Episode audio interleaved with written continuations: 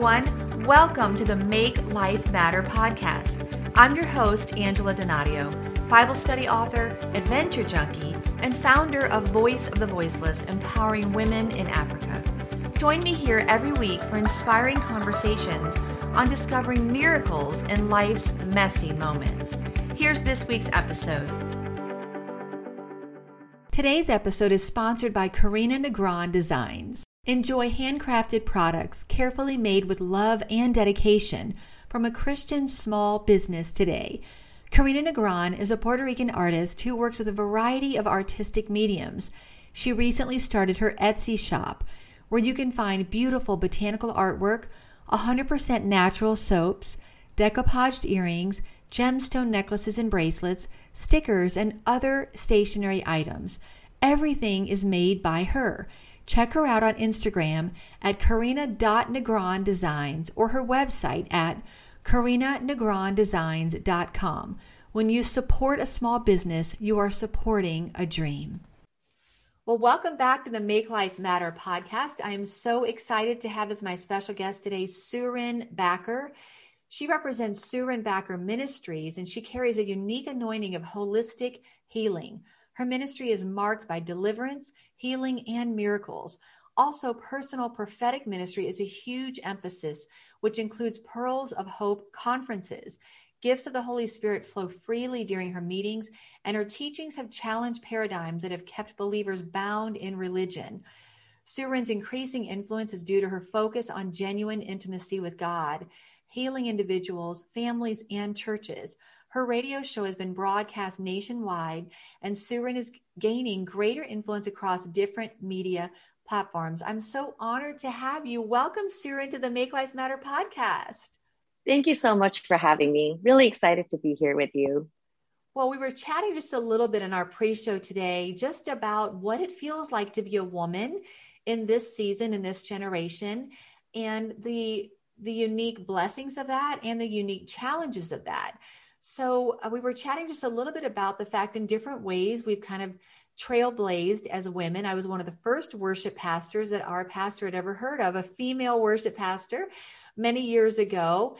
And uh, you're discussing the fact that you are really uh, becoming a prominent leading voice, an Asian voice in the Bible teaching, you know, arena. And sadly, neither one of us can really think of a lot of women in that space. So, talk to that for a moment, what that has felt like for you, and how you feel God is raising you up in this season. Um, you know, we were just talking about this how when the Lord's asking us to be in the front lines or be a trailblazer, it's not something we ever thought we were. I, I never thought of myself as that. You just live your life and you just do what the Lord puts in front of you to do. So when the opportunity came, you know, over a decade ago, where I was asked to be on radio or I was asked to do TV ministry for a local ministry, um, it just really struck me that I'd never seen an Asian female teaching Bible at a level that they were asking me to teach. Mm. In fact, I'd never been to a conference where there was an Asian person being, you know, highlighted in any way. Now I know there are a couple that are around now, and we're we're happy to be hosting one named Tony Kim from Bakersfield um, in this next coming conference. But I just realized that in America, we're very, very used to a certain type of Bible teaching from the African American community, the, the Caucasian community. Um, even among the Hispanic community, we have some people rising up, but I'd never seen an Asian woman, especially. Hmm. So it was something I really struggled with the Lord about. Like, I know I still have a little bit of an accent. I came to America when I was nine. Um, I know that that um, I'm not the kind of look that they're necessarily looking for. So it was just, Lord, are they really ready for an Asian female to be mm. teaching Bible? And as far as qualifications go, I'm a seminary graduate. I went to Fuller Theological Seminary. I have a master's in theology. Wow. Um, I went for a clinical PhD psychology program in um, at Fuller. So it was an integrated program. Mm. And yet I, I say that because I want the listeners to understand, even if you have all these qualifications, What you need to overcome is your emotional hurdles. Mm. Whatever baggage you have that keeps you from the destiny and the calling of the Lord has really nothing to do with qualifications, but the attacks of the enemy and how he will use other people's voices to try and keep you down. So I have some resistance. I have some people, I had one person come up and say, I really wanted to learn from you, but I couldn't because of your accent. I couldn't understand you. And mm. it was just, um, and I knew it wasn't true. Even when she was saying it, I knew it wasn't true, but it tweaked something inside of me that needed healing. So I had to do a lot of inner healing and go before the Lord and say, What do you call me to be? And this is where the prophetic ministry comes in. This is where the inner healing and the deliverance ministry comes in. Um, in order for me to be solidified in God's identity for me and not what the world mm-hmm. says and not what I see in the world, I had to go in front of the Holy Spirit and with Jesus and the Father and receive healing in the places I felt mm-hmm. damaged and broken. And yeah. I also had to agree with his design for my life. So when the prophetic voices came out and, and before I ever had a ministry, when I was just a housewife at home, raising four children, when I started getting words like God is setting you up for media, God's going to set you up for this, God is going to use you in this, you're going to be a spiritual mother, you're going to be a prophetic voice, an apostolic voice. I'm going, I'm a stay at home mom raising four kids. How is this going to be happen? Mm. Um, and you know, I learned to be more like Mary and not Zachariah. So I didn't ask how. I just said, Lord, um, I submit this to you. I don't understand it, but this is what you call me to be. This is what you mm-hmm. designed me to be. So when you open those doors, I will say yes. And that's how my ministry kind of started. He just kept opening these doors. Um, Bible college came and asked me to teach as an adjunct professor. I'd never applied. And they just said, We need your voice. And that started a chain of uh, radio ministry coming and say, hey, our audience is saying they're kind of tired of the white male voice. We need some diversity in Bible teaching, and you kind of fit all the bills. So would you come and be on radio with us? I don't even know how they found me in Eugene, Oregon, you know, but they did. Um, TV ministry came out of that where they just said, we just want to put you on air. We'll edit, we'll promote, we'll do everything for free. You tell us how often you want to be on TV and teach. Is it wow. once a week for half an hour, an hour? Is it every day? You just tell us what you want to do. So the Lord just brought these opportunities my way, confirming his word. And all I had to do was be brave enough to say yes. Mm, I love that. I love your story. And I'm, I love it. And I'm simultaneously sad by it, saddened by it, because it's a shame that we're even still saying in 2021 that any of these things really should should even be a factor and they're not they're not in the economy of god and in the kingdom of god but as a woman you know, in ministry, sadly, there are still hurdles, there are still obstacles, there are still glass ceilings, there are still misconceptions or preconceived ideas. And so I'm just grateful that you have pushed through those places and that you are not only a leading voice in in your own culture but just in in the country. And we need to stop saying within these silos of our own you know our own race or ethnicity or background. We we pastor a multicultural church out here in outside of washington d.c we're on the opposite coast of you. And i guess i just stopped seeing race so long ago. I, have been to africa 20 times and you know work with oh. women there. Yeah. And I, I i feel like when you get to know people people are people and needs are mm-hmm. needs. And when i'm ministering to women in africa yes there are some unique dynamics of what they deal with there, but there are also some of the same how do we balance our families and how do we manage these feelings of insecurity like you're talking about. So talk talk a little bit about the ministry the Lord has given you. I know you minister to women. You have a conference that you just completed, the Pearls of Hope. You also have a, a new book that's a revised edition, The Women in Jesus Life. So I would love to hear about some of the ways that God is using you in in our generation. Well, I think um, what the Lord really um, asked us to do is is start up a conference for local voices who are absolutely anointed, but don't necessarily have platforms. So in the beginning, it really started with highlighting local voices, and now we're morphing more into um, kind of a, a, amalgamation of highlighting local voices and inviting some well-known speakers who carry a very specific message of reformation and activation for the body of Christ. Mm. So um, when we started, the Lord really highlighted to me how the body of Christ seems to be very, very obsessed over the Father's love and healing the father wounds in our in our souls.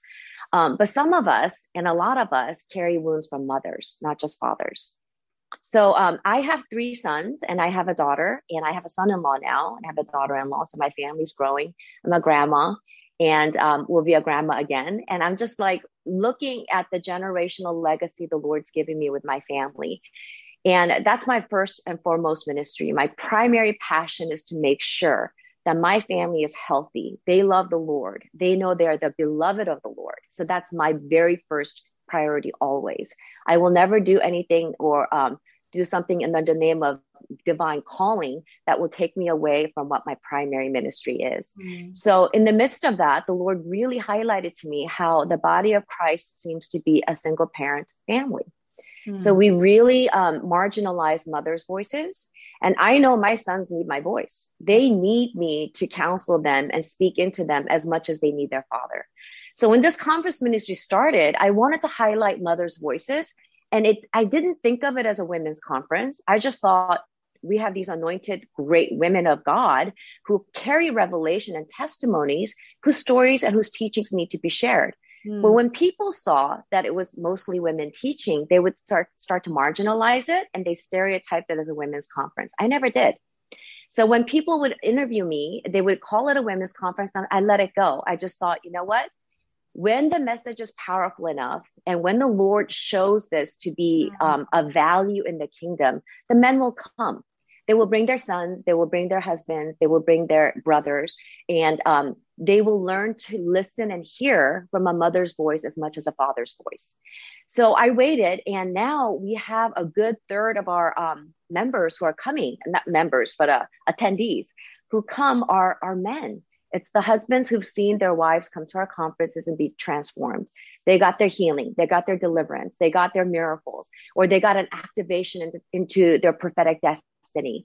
So mm-hmm. they get really excited and they're like, why isn't there something like, you know, this for us, you know, locally? And so we've had women ask, can we bring our husbands?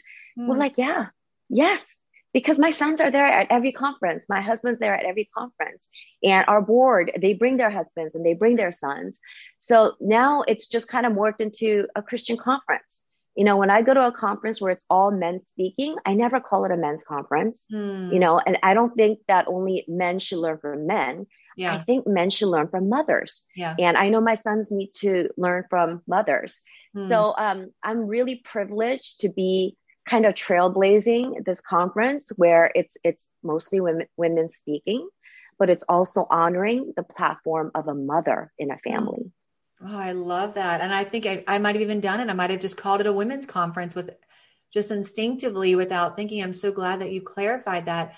You know, as an author, I've written two Bible studies and a devotional. And we've had this discussion with my publisher about the fact that still the majority of books written by women are read by women. Now, I don't give it a second thought to pick up a book that is written by a male author, but there still is this gap, this disconnect that eventually we're going to need to bridge. In fact, my next book is a co-write with my father, and it is wow. for men and women. I know I'm having just the best time writing with my dad, wow. but it's it's intentionally designed for men and women to be able to read, and I'm not going to market it exclusively for women. But that's that's a you know that's kind of a risky it's, it's actually a risk even from the publishing standpoint because as you've been saying earlier it's just sadly not done very much and so i think little by little like you're saying whatever has been the cloud over this is going to be lifted and we could get into theologically the weeds of how some people have felt like women shouldn't preach and you know i don't want to yeah. spend a whole time in that but we're just going to acknowledge that jesus elevated women and of course um, there are so many different examples. In fact, I wrote about some of them in Fearless in my Bible study about the women that God used, including Priscilla, who was a leading part of the New Testament church, the Samaritan woman, who was one of the first female evangelists. So let's talk a little bit about the women that you write about, that you wrote about in the women in Jesus's life. Who did you choose to write about? You mentioned Mary. I instantly thought about her when you were talking about your own story. Who did you choose to write about? And maybe give us some some uh, you know some insights that you love the most in your research of them Well, what I ended up happening is I, I wasn't planning on writing a book, but I was asked to, and the Lord um, really invited me into this journey. And I kind of write that in the preface of the book so you can read about it. So um, I wanted to do character studies on these women, and these are the five women in Jesus's genealogy that are named. So we have like hundreds of people that could have been highlighted, and yet the Bible names five. So I really went into those five women plus Sarah because Sarah was the original covenant keeper, or um, the Lord kept the covenant with her to be the mother of all nations and um, and I did five women that um, the, that the Lord Jesus just interacted with, and the woman at the well is one of one of the women. So what I wanted to do is bring um, not just biblical context and cultural and um, the story, but bring it to life and add um, what I understand from the psychological dynamic and the social dynamic of it from my personal education. Um, but literally, I, I, can honestly say so many of the things that are discussed in the book are revelation from the Holy Spirit I didn't even think of. And when I read the book after it was completed, I asked the Lord to give me a chapter a day for 10 days. And that's what he did, my original wow. um, edition. And then we added one more chapter and I wrote that in two hours. And the Lord just gave me the stream of consciousness revelation about what was motivating these women. Mm. You know, what why were they included in the Bible? Um, what what did they have to overcome in order to even um, have an audience with the Lord? And why were these five women specifically highlighted by the Word of God as pay attention? to these women who were one of the mothers in Jesus's life. Mm. So um, I, I also made it into more like a workbook. And um, it's much more personal. It's not just, hey, what did you learn from the Bible? But it's, hey, have you gossiped? Or have you been um, a victim of gossip? And how have you handled that? And so, what motivated you to gossip? And it really is kind of like an inner healing manual with the stories of, of these women. So, one of the revelations that I learned while I was writing this book um, is Mary was called the Apostoli Apostolorum in the original. Um, she was often re- uh, referred to in Latin as Apostoli Apostolorum, and it literally translates to apostle of the apostles or mm-hmm. apostle to the apostles. Mm. So she was one of the leading apostolic voices of her day mm. in a day when women couldn't even witness in a court, you know, as a, as a verifiable eyewitness. She was an eyewitness of his resurrection yeah. and she was an apostle that raised up other apostles. So the Lord, he literally did Galatians 3, you know, like he got rid of all barriers between men and women, Jews and Gentiles, the rich and the poor. And he just activated everyone in their original destiny and design, regardless of gender and race mm. and economic class. And Mary was such an example of that, such a powerful example of that. You know, when you look at the women in Jesus' genealogy, there's a lot of of sordid past. You have Rahab, mm-hmm. you have Tamar. What what themes did you see emerge as you studied a, a common denominator among these women? Wow, um, there was something about these women that had tenacity of faith you know, regardless of what the culture would say, regardless of how they were treated, even though they were marked as a second class citizen and they were marked as property, they fought for something with the Lord. It's kind of like Jacob's wrestle when Jacob wrestled with God and God, and he said, I'm not letting you go until you bless me. And God said, okay, I'm to bless you. And now your name is Israel, which means he has contended with man. He has contended with God and he has triumphed. What a name. And so what I see in these women is there was something about them that said, I exist as an image bearer of the Lord. And now it's not something that they were saying consciously, but their lives model this. And it's why, why was I born? Who am I here on earth? And I will add value.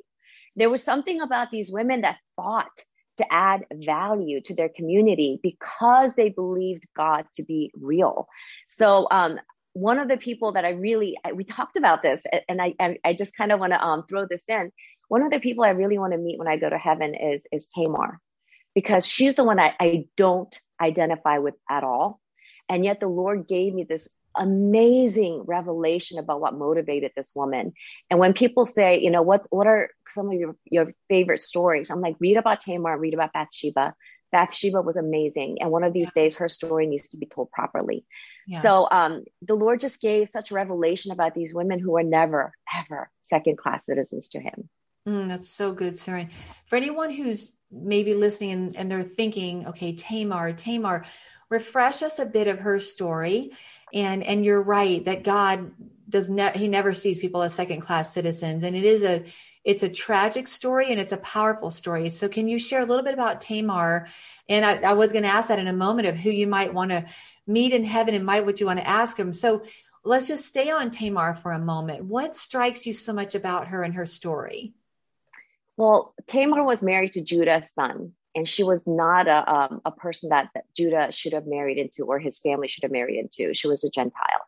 And um, the first husband died, Ur, because he was evil. And then the second husband, um, because of Levirate laws, uh, if the first husband died without giving an offspring, the widow had a right to an offspring from the family. So the second brother slept with her but made sure that she wouldn't get pregnant. And he, his life was taken because of that evil and wickedness. And a weird kind of theology comes out of that, that, that, you know, we don't want to go into. But anyway, Tamar was sent home because Judah had a third son and she still needed an offspring to have value in her life to make sure that she, she contributed to the family and she has someone to take care of her in old, old age. Um, and Judah said, I'll send for you when the youngest is, you know, old enough. And then he didn't. Mm. So Tamar was literally just in this holding pattern, and she knew Judah was betraying her and robbing her of her destiny. So um, she goes out and she seduces Judah. And when Judah doesn't have money to pay, he gives her his staff, his, his seal, and his um, oh, there was a third. There was there were three things that he gave. Um, mm-hmm. anyway, I can't remember right now. And so she goes home with that. And then when when she's found to be pregnant, they tell Judah, hey, this widow who's been waiting for your third son, our daughter now is, is pregnant and we don't know by whom. And Judah's response is, burn her to death. And I just really, we, we just kind of gloss over this, but yeah. that is a pretty severe rage it right is. there, yeah. right? Hatred. So, um, so Tamar finally shows her family who's literally dragging her out to burn her to death. Hmm. This is her family. Okay. They don't even protect her. They don't try to send her away. They're going to burn her to death. So I want you to understand this is a woman who's been rejected by her family and hmm. rejected by the family she married into. And yet she fought.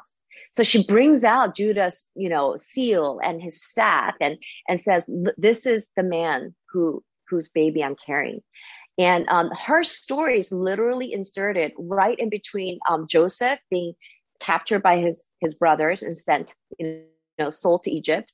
And then we have this chapter on Tamar, and then Joseph's story gets picked up again. So um, the whole thing about Tamar is why was Tamar's story inserted here? Because Tamar redeemed Judah. And my chapter really goes into how she redeemed Judah and how she fought for a destiny that was being denied to her. So I love mm. saying she she wasn't the one robbing someone. She was the one being mm. robbed who refused to be robbed. Yeah. And she was being forgotten and she refused to be forgotten. She fought against mm. everything. So that's not necessarily something I like resonate with. I don't really do that really well. I'm an Asian. If somebody denies me something, I walk away. I'm like, I'll find it somewhere else. I don't fight for things. But Tamar fought, and God's like, I so love this woman for fighting. And so from her comes the messianic line. From her, not from Judah's son, but from Tamar who um, conceived these twins in these weird, convoluted circumstance. You know, in this circumstance, she's the one that ended up bearing the messianic line. I love her story. Oh, I love it too. And thank you for sharing. I was familiar with it, but I want to make sure our listeners know that story because there are moments we can feel discarded, right? Or that we have no value or overlooked or or you know we're only wanted or needed for one thing. And and that story there's so many layers that story that yeah. is a complicated biblical story theologically but the the bottom line is god used women in a myriad of different backgrounds and circumstances and and use them for his glory. Is continuing to do that today. How are you finding god using women today? You're in a an arena where you're hearing God's voice, you're speaking God's voice in an apostolic, prophetic way. What are you sensing God is saying, especially to women in this season?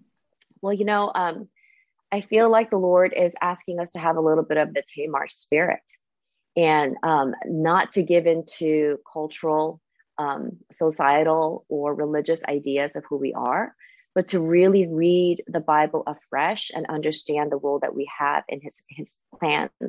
And, you know, from the original design, the Lord made man and woman and said, be fruitful and multiply. And they were co leaders, they were mother, mother and father, you know, the, And then we see um, even in, in the New Testament, it says women are co heirs with men, co heirs, not inferior heirs, not children of men, but we are co heirs, which immediately makes us co partners or partners in, in inheritance, in, in inheriting the kingdom. Um, I really don't like making my ministry about making sure women are um, validated and important. I don't like that because I have so much more to get in revelation Amen. and activation. Um, and yet, because we're still in this religious place where women can run for office as president, you know, and we, yeah. if they're a viable Christian option, then we want them to, you know, win. We want to vote them in. And they're making crazy international decisions, right? So we're uh-huh. okay uh-huh. with that, whether they're running for governor or like South Dakota government is celebrated. You know, Kristi, I forget her last name, um, is celebrated by the Christian circles because she's doing a phenomenal job. Yeah. You know, she never shut down South Dakota and the economy is thriving. Right. So we can celebrate women in that kind of places of position and power and authority. And yet we will not allow a woman to take up a mic and preach in front of a congregation of 100 people on yeah. a Sunday morning. Yeah. That's that's not okay. So right. it's, it's kind of like, I don't want to fight this battle. I really don't. But I have a daughter mm-hmm. and I have a granddaughter, and people still ask us, you know, why is your woman out of order to my husband? You know, it's your mm-hmm. fault that she's out of order. You need to rein her in. And my husband's going, you know, God designed her this way. I have to answer to the Lord. I'm not going to be the one that says I kept her from preaching because it wasn't comfortable for yeah. me in the religious circles. He's like, I know who you are. You need to go preach.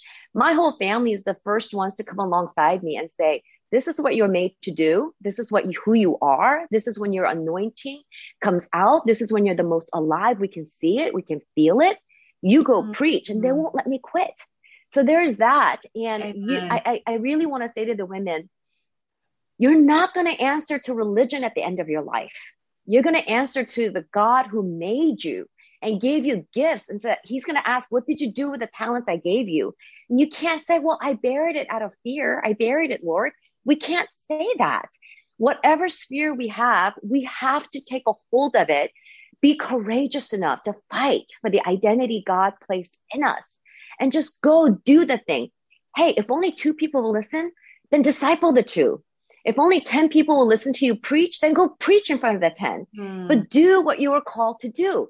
And for me, when people say, why do you have to preach? Why do you have to have an audience? I'm like, I don't have to have an audience. It's just that my gifting is I require an audience. I can't preach to a wall. to our stuffed animals. Transformation. I'm sorry. I know it seems like it's narcissism, but it's not. My gifting is preaching, and I cannot preach to a wall.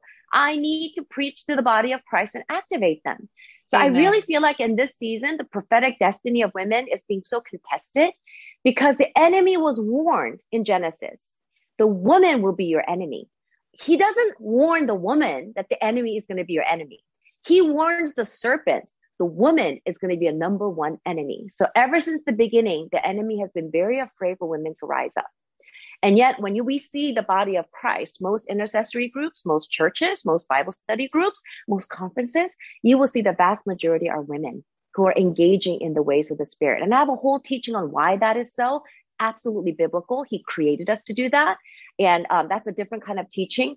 But we have to look at the Bible not through the religious lens that's been handed to us. It's time for reformation. If we have to read the Bible through Holy Spirit revelation, original context, and understanding God's original design. And that goes all the way back to Genesis. Mm, so powerful. I could listen to you for hours. I can tell we're cut out of the same cloth. And you're just scratching the surface on such a much needed conversation. The reformation that needs to happen, it's beginning. Mm-hmm. And, and God is raising up voices in our generation. I'm an ordained minister within the assemblies of God. So I'm a part of a fellowship that has chosen to ordain women. But even within that, Soorin, I have fought those same battles. And I bought a t-shirt that says girl preach because you still want to be able to, to admonish and encourage women and men do what God mm-hmm. has called you to do. Be who God has called you to be. Don't let a man-made barrier keep you from your God-given anointing. And that's what you're Amen. saying. And I'm I'm Amen. so grateful for your voice. So I would love to talk to you all day, but sadly we're going to come to a close in a moment. So let people know how they can find you, find your resources, your website, because I know they're going to want to connect with you. Um, you can find me at soorinbacker.com. That's my name, S O O R I N B A C K E R.com. Or um, we are revamping right now. We we we're doing Pearls of Hope conference for about six, seven years. So we've done our 12th one. We will have finished our 12th one by the time this show airs. And the Lord really um, called us to transition from from discovering divine destiny, which was our tagline, to actually igniting reformers. And so now we're kind of done uh, uh, with figuring out why we have destiny and igniting those who found their identity and and moving towards reformation. So our new uh, series of conferences will be called Power and Hope Conferences, Power and Hope. And we will start that in October in Portland, Oregon. So please look us up. Um, like us at Facebook, Stuart Backer uh, Ministries. Facebook took away my like button. You know, I can't even invite people anymore. It's the weirdest no. thing. So yeah, um, so find us and like us because it's time for this message to go out to empower not just men, but to also empower women and become healthy kingdom families. You know, we need to become a healthy kingdom family. Mm, I love that, sir. And I love everything that you're about, the way God is using. I wrote that down, igniting reformers. And I'd love to have you back on a on a future podcast episode because I feel like there's so much more that we could dive, take a deep dive into this topic because it is a needed conversation. And until we don't need to have the conversation anymore, then we need to have the conversation. So thank Amen. you for your voice. Thank you for igniting reformers and being willing to be a fighter, even though it's going against your nature. You're doing what God has called you, calling you to do, and you're inspiring a generation of fighters. And so I, for one, am so grateful. So I would love to invite you to pray over our listeners today, and I'll put how they can find you in my show notes, especially for anyone who just needs to step out of the shadows of feeling marginalized feeling devalued, in Tamar's case, feeling discarded. Um, uh, you know, speak to whatever you feel like God is laying on your heart for our listeners in this moment. Um, Lord, I just thank you for Angela and I thank you for this ministry where she's highlighting voices that need to be highlighted in this season. And I just thank you that I'm part of that. Um, I really had no idea that our interview would take the, the direction that it did, but I feel like this was so much the Lord.